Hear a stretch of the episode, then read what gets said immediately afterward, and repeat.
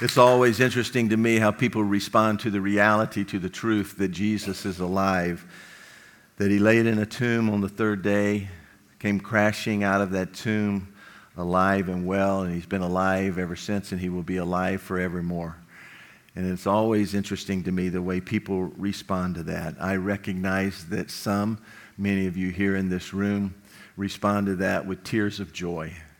And some respond with shouts of acclamation, with shouts of praise, and, and that is certainly appropriate, but it doesn't, uh, I'm not naive to the fact that there are those who think it's irrelevant, who might even think the discussion of the resurrection of Jesus Christ is boring.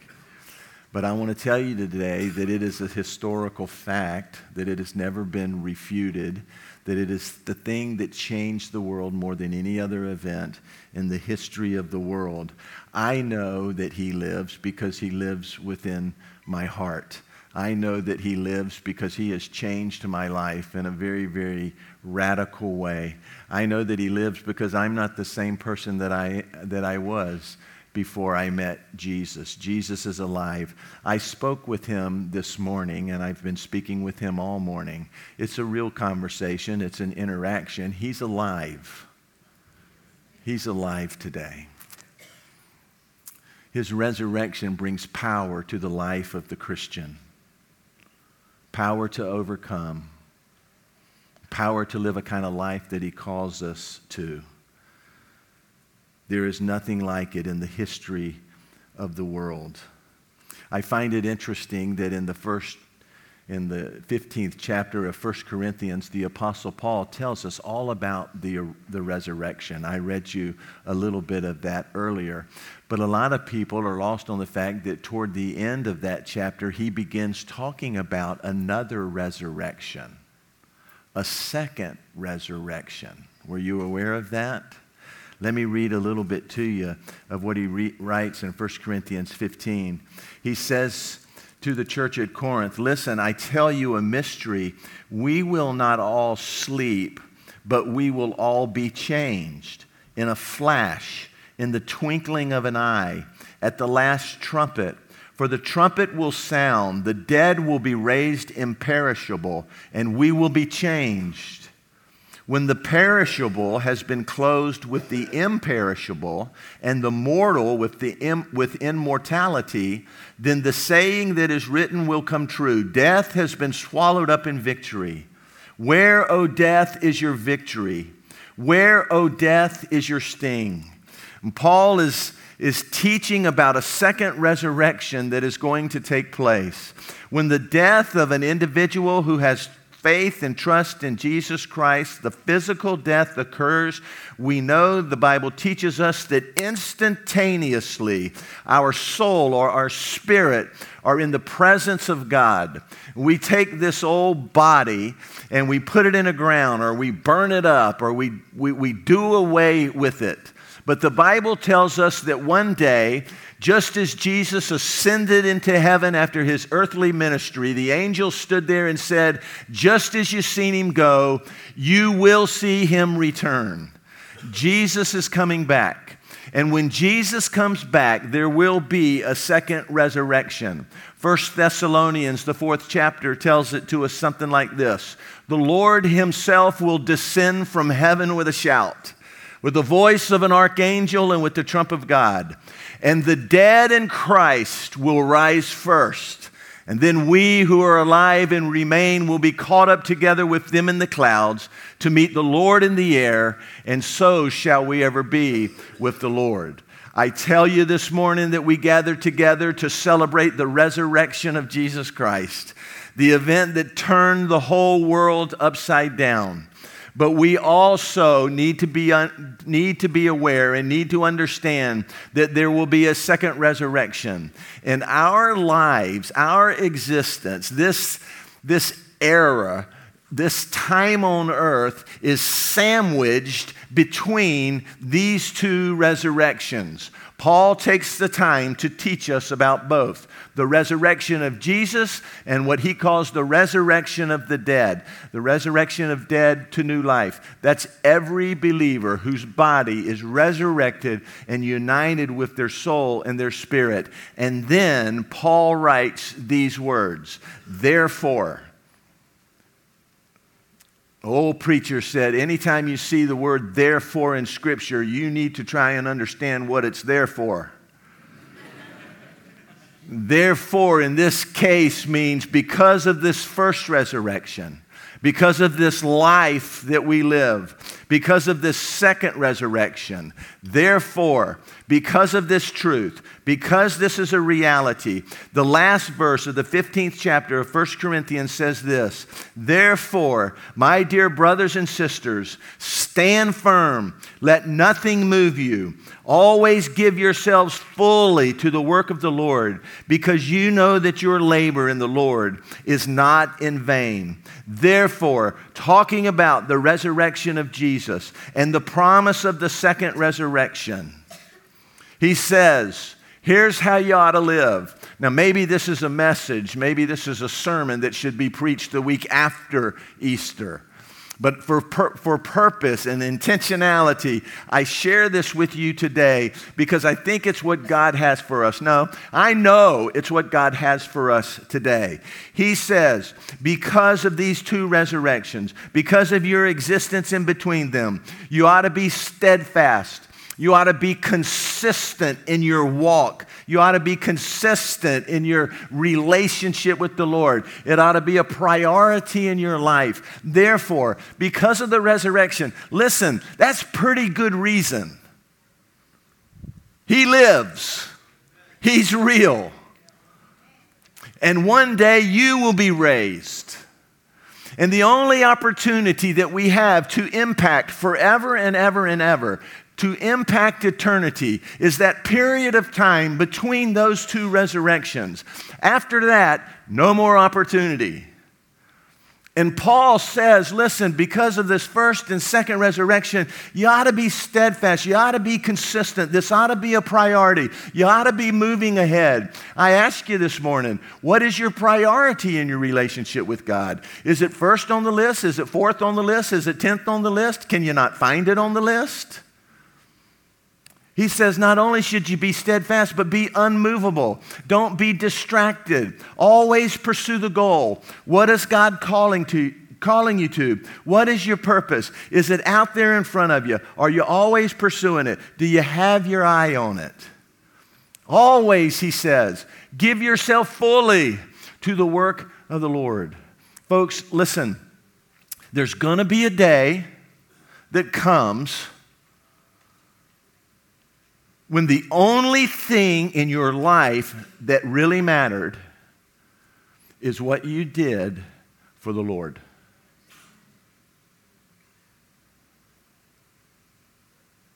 The only thing in your life that really matters. Now, look, I'm talking about your marriage, that that needs to matter for the Lord. I'm talking about parenting. That needs to matter for the Lord. I'm talking about your job. I'm talking about relationships. I'm talking about your finances. I'm talking about how you live. There's going to be a day when you look back on your life and you realize, you know what? The only thing that has value, the only thing that really matters is what I do for the Lord. And I think that Paul is kind of alluding to that when he says, always, always give yourselves fully to the work of the Lord. And then he ends with these words because you know your labor is not in vain. In other words, you know that there is a return on your work, a return on your investment. Now, I imagine that we have some pretty financial savvy people in here, so let me give you some financial advice. This is an investment where the return is guaranteed. And this is an investment that will, will produce or generate a greater return of any investment that you can make. How can I say that? Because the return on this investment lasts forever and ever and ever and ever. No wonder Paul challenges us with these words. And then he goes on and he says, Let me give you some ideas about how to work this out in your life. Let me give you some ideas about how to apply this in your life. I, am telling you, he says, give yourselves fully to the work of the Lord, but what does that really mean? And just very, very quickly, in the verses that follow after chapter 15, beginning in the first verse of chapter 16, he just gives us some ways, and this isn't an exhaustive list, but I want to run through it quickly. Verses 1 through 4, he talks about giving. Here he's talking about our finances, he talks about giving liberally.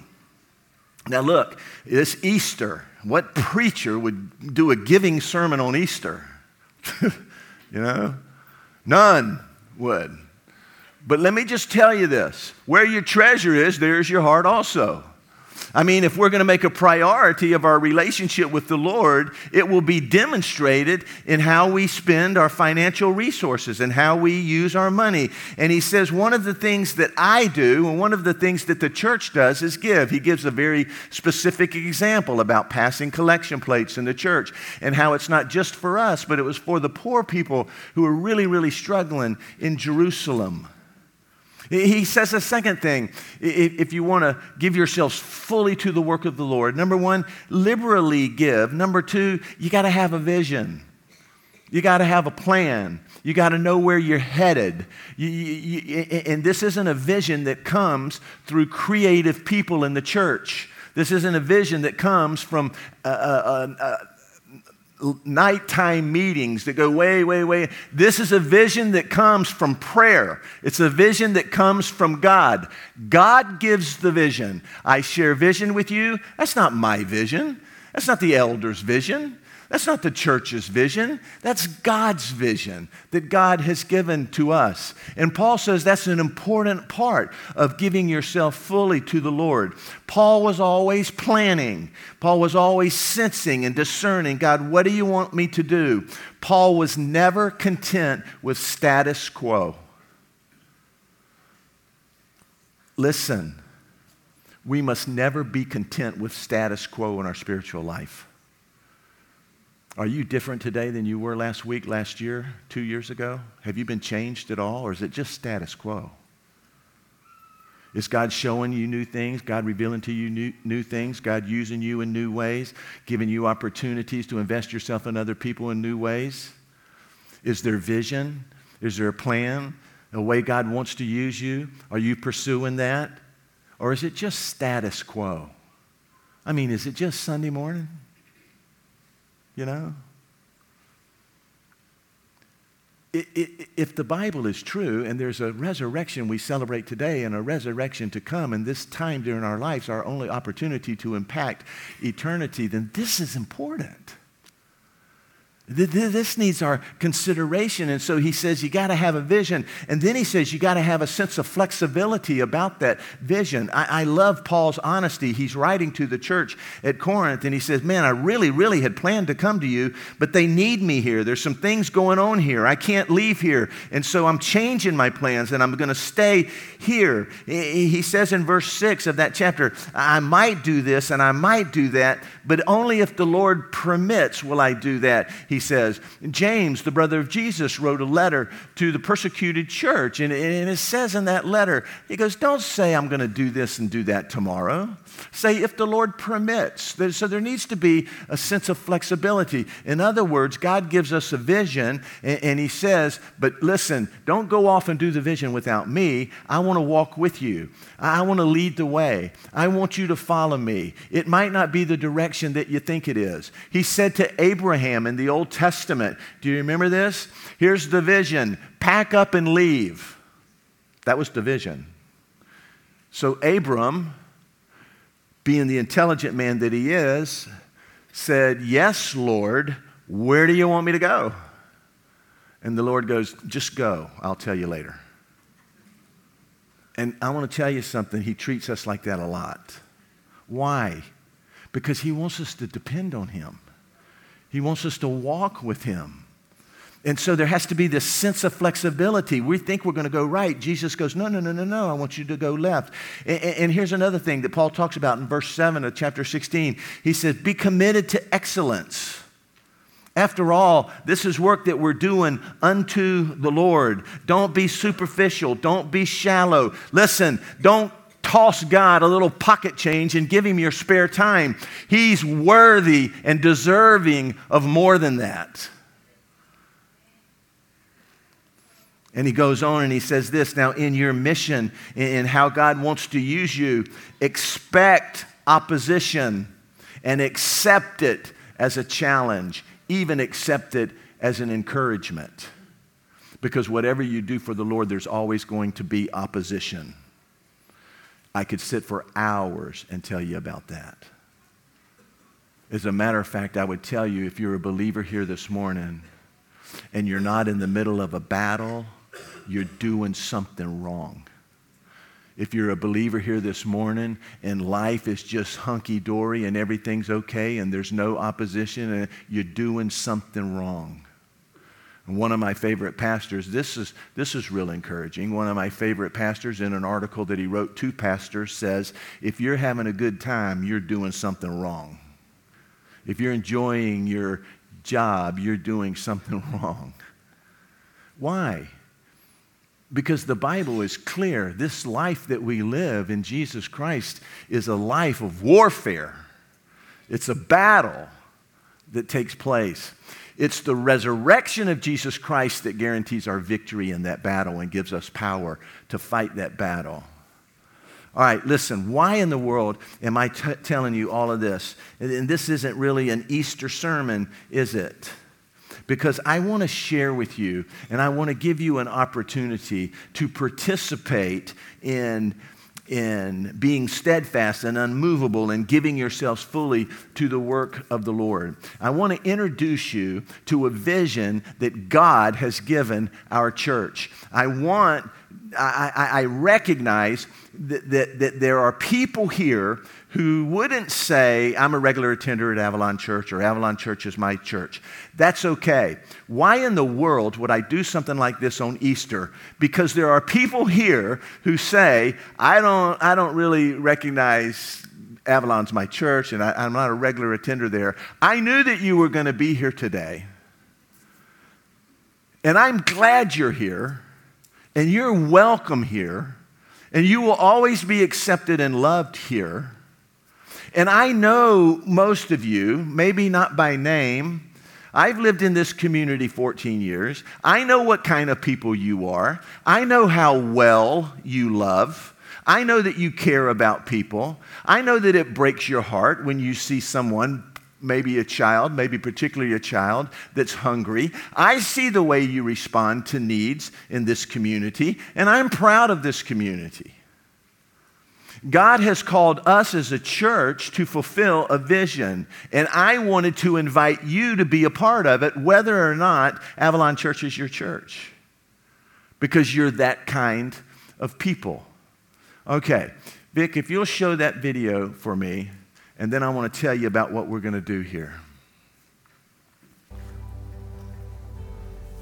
This is the community of Palomino. It's in Aguascalientes, Mexico. It's a community of about 50,000 people in a two mile radius. I've spent some time with the families, I've spent some time with the children. This is a tough place to grow up. But I was shocked to learn there's no church here at all. If there's no church here, who's going to tell them about Jesus? I believe God has brought us here on purpose. No accidents with God. He has given us an opportunity I believe we can plant a church here very quickly. I'm asking you to pray about what God would have you to do to be a part of this incredible opportunity He's given us. Palomino, they need Jesus too. Aguascalientes, Mexico, is in central Mexico. It's about 300 miles northwest of Mexico City. A community of Aguascalientes, which is a, a city of about a million people, a community is there's a community on the outskirts called Palomino. Palomino is a community of 50,000 people. It's kind of compacted together because all of those 50,000 people live in a two mile, I think the word is circumference. There's a two mile radius where 50,000 people live. I've been there and I have seen it. We have sent a couple of teams down there on different occasions. We've been working on this for over a year. It blows me away that there is no church in Palomino. None. If there's no church there, who is to tell them of the hope that there is in Jesus Christ?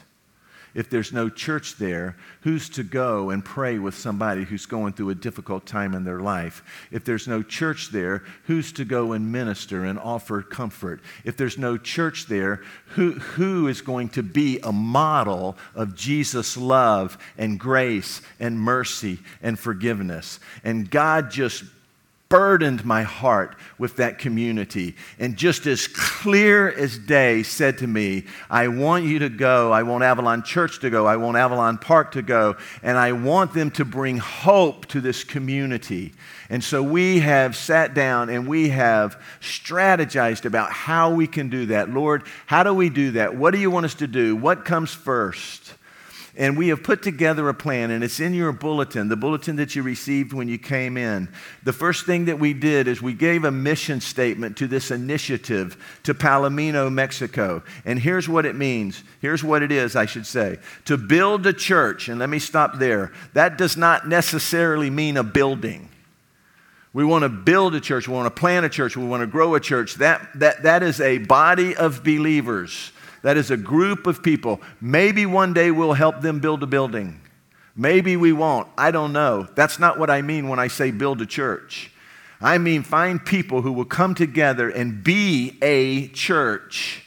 We'll worship the Lord together and we'll have a heart for spreading God's love in their community. And so the mission statement is to build a church so that we may spiritually and physically feed the people so that by the love of Jesus, hope, rises in their hearts and lives both now and forevermore. This is a passion of mine. It is becoming a passion of our church, and we want everybody to be involved. How are we going to do that? Let me tell you something. In my mind, I have this vision. I see 50,000 people coming to faith in Christ. Now, I know you're sitting there going, that's impossible. That can't happen. I can't even begin to imagine that. Well, you know what the Bible says? That He is able to do exceedingly abundantly above all that we ask or even imagine. And so, if I can imagine it, He can do greater things than that. What is your vision for it? Now, here's how we want to go about it. We're going to do it in phases. The first phase starts today. We're launching this today. And the first phase is going to be through sponsoring children there. Our church has partnered with an organization called Children's Cup. Children's Cup is a Christian organization, but their focus is on humanitarian needs. It's on food, it's on medical attention, and, and it's on education. We're partnering with them. They go through a very long process to register people for sponsorship we have this morning 54 people, 54 children who are registered for sponsorship. I got the good news after the first service that about 24 of those are gone. So we only have about 30 left. It is our goal to sponsor 200 children in Palomino, Mexico by this time next year. We want to show them in a tangible way that we care about them and love them. So the first phase starts today, and it's through sponsorships. The second phase is a missions trip on October the 10th through the 16th of this year. We're going to go down there, and it's just going to be a get to know people kind of trip. It's going to be a trip where we look for what we call people of peace. That comes from Luke chapter 16 and verse 10. When Jesus sent people out to tell others about his love, he said, Knock on doors. He said, you, You're going to find some that are people of peace. If you find people of peace, man, you want to spend some time with them. There are people there in Palomino who are people of peace that will be very receptive to the good news of Jesus Christ, that will talk to us. And we're going to build relationships with them. And that's where we're going to start to put together this church. We're going to have prayer walks on that mission trip. We're going to have a worship service on that mission trip. We're going on subsequent, and by the way, we're going to invite you to go on the mission trip. Well, Dale, I don't go to, really go to Avalon Church. We want you to come with us. If you sponsor a child, we sure want you to come with us because we want you to meet the child. We want you to sit down with them. We want you to get to know them. This is what this is part of what Paul meant about the excellence part. It's going above and beyond. It's doing more than you have to do. I, I want you to, to, to, to send them letters of encouragement. I want you to pray for them on a regular basis. I want you to stay in touch with them. I want you to go on a mission trip so that you can meet them. You can see where they live. You can see their house. You can meet who lives in their house with them. That's important. And I want you to do that. And we'll be on, going on subsequent missions trips in phase three where, where we'll be looking to establish discipleship groups or home churches. And we're going to establish tree churches. You ever heard of a tree church? You ever heard of a tree church? You know, about three or four weeks ago, I hadn't heard of one either, and I was having lunch with Jerry Sharpless, and, and, I said, Jerry, these guys need a building. We got to build them a building, and, and they don't have any place to meet. And he said, Dale, you ever heard of tree churches? I said, No, what's a tree church? He says, It's church under a tree. and he said, It's happening all over the world. And I got to thinking about that, and I started thinking, you know what? I like that idea. You know, nobody can complain about the air conditioning or how soft or hard the seats are, right? And they can't complain about the music. They can't complain about this. Can't complain about that. All you got to do is just gather together and worship the Lord and learn. Tree churches. We're going to establish tree churches there, and we're going to establish opportunities. And then, as God leads, as God opens doors, we're going to plant a church there. And I believe it's going to spread like wildfire because these are people who have the necessities of life. The thing that they don't have is hope. It's a hard place to be raised, it's a hard place to live. It's poverty stricken, yes, but not, it's, it, it's not poverty stricken like maybe some you have seen in third world countries. Most people have a home. The average size home there is 350 to 400 square feet. Your garage, your two car garage is 500 square feet. And usually there's 7, 8, 9, 10, 11, 12 people that live in that 400 square foot home. They have food to eat, but it's usually not enough. They have jobs. The crime rate is high, but it's not violent crime. Everybody's stealing from one another. This is a community where there's no hope. Well, guess what? Jesus is our hope. And we need to go there and tell them about Jesus. And we're going to start with this child sponsorship program. So here's what I want you to do. In the uh, seat that you sat in this morning, there's a card that says Sponsor a Child Today. If you would be interested in sponsoring a child, it's $39 a month.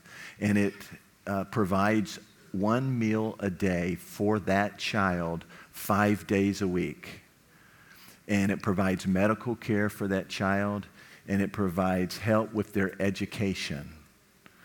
Uh, it also allows us to be involved in that child's life.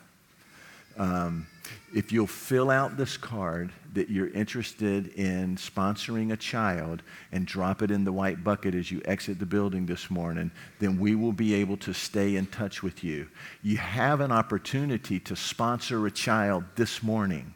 And if you sponsor a child this morning, you'll receive a packet. There's no money required this morning, but it's a way to get registered and get this started. You'll receive a packet just like this. It's the packet for your individual child. It gives their name, it gives their background, it tells their story, it tells where they live, it tells about what their dreams are and what they want to be when they grow up. It gives you a little information about that. And we want and, and, it, and, and, it, and it, it tells you how you can you can contact them. But you'll receive one of these and also you know, this is like the commercial on TV. But wait, if you act now, we'll give you a t shirt and we'll pay the shipping. No, but, that, but that's a part of it. If, if you sponsor a child this morning, you'll get this packet and uh, you'll get a t shirt. We only have about 30 left. We hope to have uh, 200 by this time next year. We want to sponsor 200 kids there as we progress on this journey to seeing this community turned upside down for Jesus Christ. And I want everybody to be a part of it. You don't have to be a part of this church to, to participate in this initiative, in this effort, in this mission, in this vision to see a community come to know Christ as Savior. This is a, a, a part of Mexico. Um, some of y'all will know this. It's new to me that uh, once a year they celebrate death. Did you know that? They have a day of death there. And um, this is the exact opposite of that. We, we celebrate life and hope and eternal life. And uh, we desperately need to be in there. And I, look, this is cra- a crazy Easter message, isn't it? I believe with everything inside of me, this is exactly what God wants us to do. And now I, I need you to know what God wants you to do. And I need you to be obedient to Him. Okay? Let me invite you to stand to your feet because we're going to go ahead and dismiss. And I tell you what I think I'll do. I'm going to ask Arthur if he would to pray for us and dismiss us. And uh, there will be people in the lobby to answer your questions. Um, I think that they've tried to separate the children and boys and girls. If you want to uh, sponsor a boy or a girl, and the boys I think are on the left, and the girls I think are on the right. So um, I can tell you this: the girls are going fast. so, hey, I love you. Thank you for being here. Next Sunday, a really, really important message from Joshua on what might hinder us from fulfilling the mission that God has given us, I welcome you back. I hope you'll come back. We'll have a great time in the Lord together. Arthur. Father, we thank you for this morning. You're alive. And God, we crown you with many crowns. The King of Kings, the King that's above every king, the King of creation. God, you rose from the dead and you reign on your throne. So, God, be with us today and help us to never forget that empty tomb. You're alive. And Jesus, we crown you with many crowns. In Jesus' name we pray. And all God's people said, Sing as we go, church.